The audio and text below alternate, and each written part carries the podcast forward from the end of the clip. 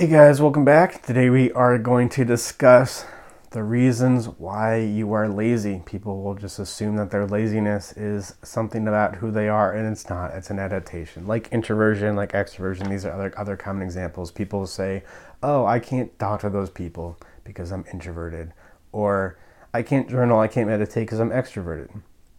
That's not who you are. That's simply how you've adapted. Now, I, I totally get that people can be more likely to you know adapt to stress by being introverted by turning in on themselves. And other people are going to be more likely to adapt to stress by being extroverted by constantly surrounding themselves with other people. Either way and it looks different on the surface but it's an adaptation to stress.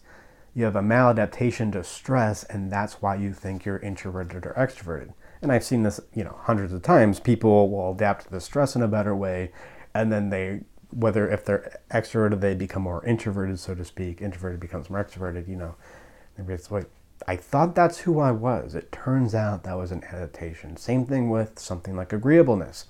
Oh, I would go confront those people, or you know, confront my boss or this coworker or whatever, my wife, my husband about this thing. I'm just too agreeable. I'm just going to go along to get along.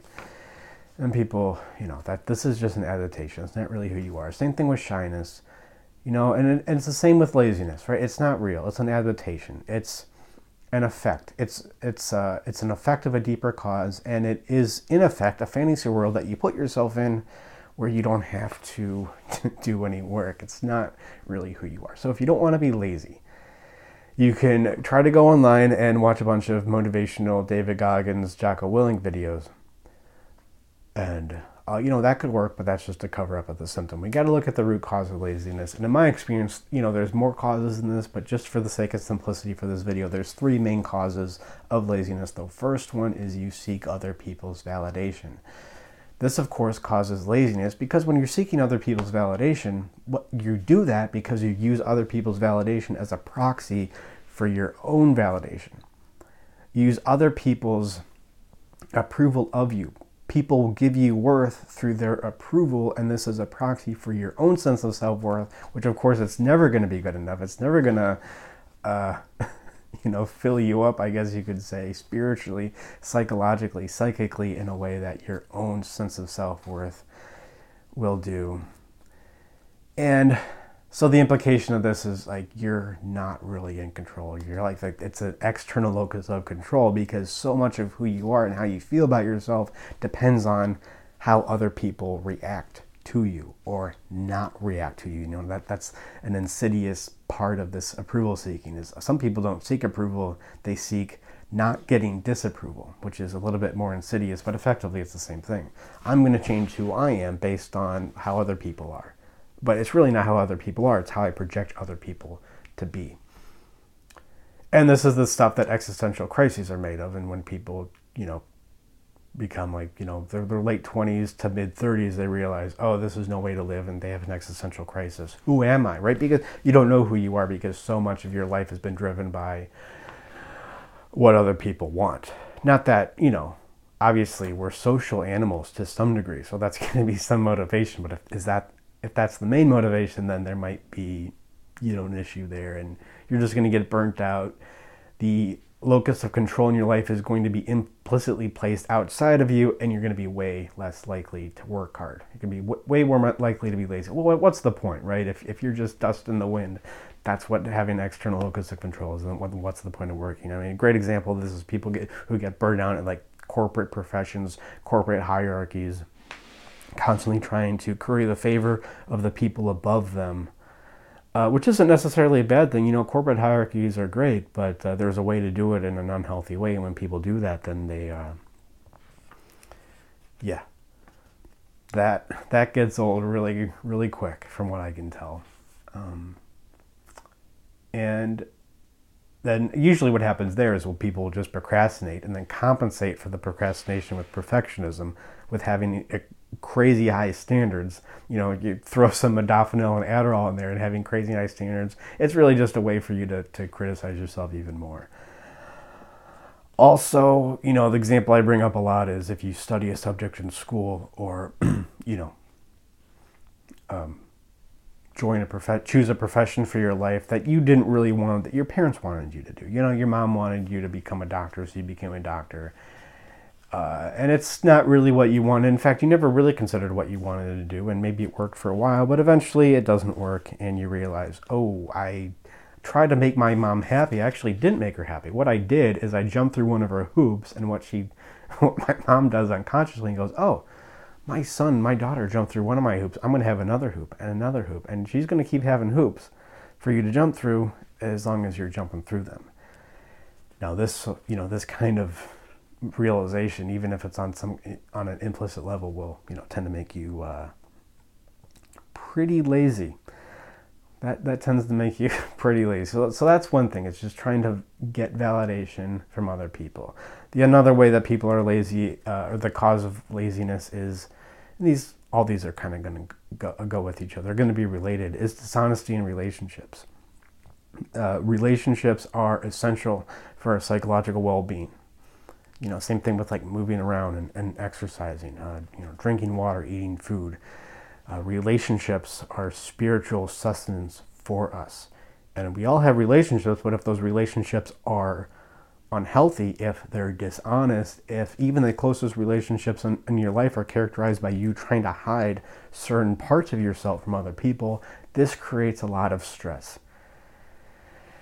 And it's difficult because people think, well, this is just how you deal with you know your friends or your girlfriend is is you're always trying to hide what you really think. And when she says you know does does this uh, do these pants make my butt look big? You just have to say oh no you look great honey.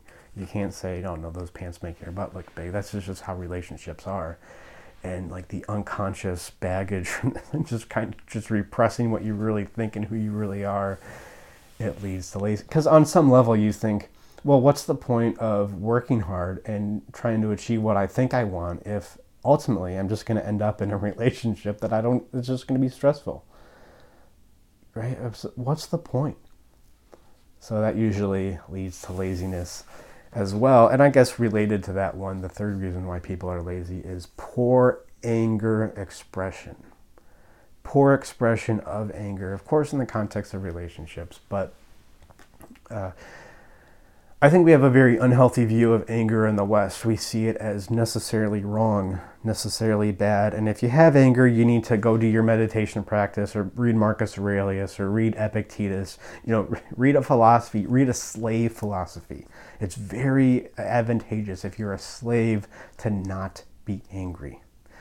But if you're not a slave, it leads to, uh, you know, like we were talking about before, just disconnection and poor identity formation. Without a strong identity, without knowing who you are, then you're going to have the other two problems, right? You're going to necessarily want to seek the validation of other people because you can't you don't have an identity right so there's there's no validation from yourself to seek and this is of course going to lead to dishonesty in relationships but you know just and you know resentments frustrations like other kinds of like iterations of anger we think well i can't I can't express that. I need to repress that. I need to repress those parts of me so other people will like me. I mean, these are all kind of related, but that is going to lead to a lot of laziness as well. A lot of stress, and you compensate for that stress by just kind of tuning out of life slowly.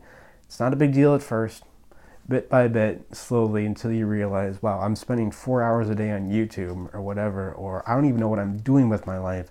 And that's usually when it's time to reach out and get uh, some kind of therapy. So you can go back and say yeah this is this is the error this is the emotional misstep that you made. And now you know it's kind of cascaded into you spending six hours on twitter a day something like that. But like everything else i talk about on this channel it all comes down to your unconscious and your inability to express things or be aware of, of what is in your unconscious. I know it's in your unconscious. It's on you're not going to be conscious of it at least all the time, but at least have access to certain parts of your unconscious when you need to. And if you don't do that, you're going to have a lot of symptoms that you don't want. Um, and it's the point of every, you know, it's a, it's, uh, you know, every sentence that I utter on this channel is some iteration of there's something in your unconscious that you don't express, you don't share. Now, or maybe you do share, maybe you do express it. Maybe you do express your anger, for example, but you just don't do it in a very healthy way that connects with people. you think an expression of your anger is necessarily going to be confrontational and you treat it like a confrontation when really i mean it's a confrontation but it's also a point of connection with other people too a confrontation is a connection competition is connection it is cooperation these are two sides of the same coin it's not one or the other and it's not that you and look you know just to, not to spoil it for you but you cannot be perfect with this expression of your unconscious, with this awareness of your unconscious. There's always going to be more work to do. So, whatever. That's not the goal. The goal is to uh, partake in a process, to be a part of a process through which you will be able to express more and more of what is in your unconscious, do it in a healthier way, in a way that connects you with more people. That's the point of therapy. And that's all for this video, guys. Thank you for watching, like, and subscribe. And remember that your laziness, uh, it, you you may think it's uh, you may think it's who you are, but ultimately, what it is, it's a it's a way to adapt, so you don't have to do any work.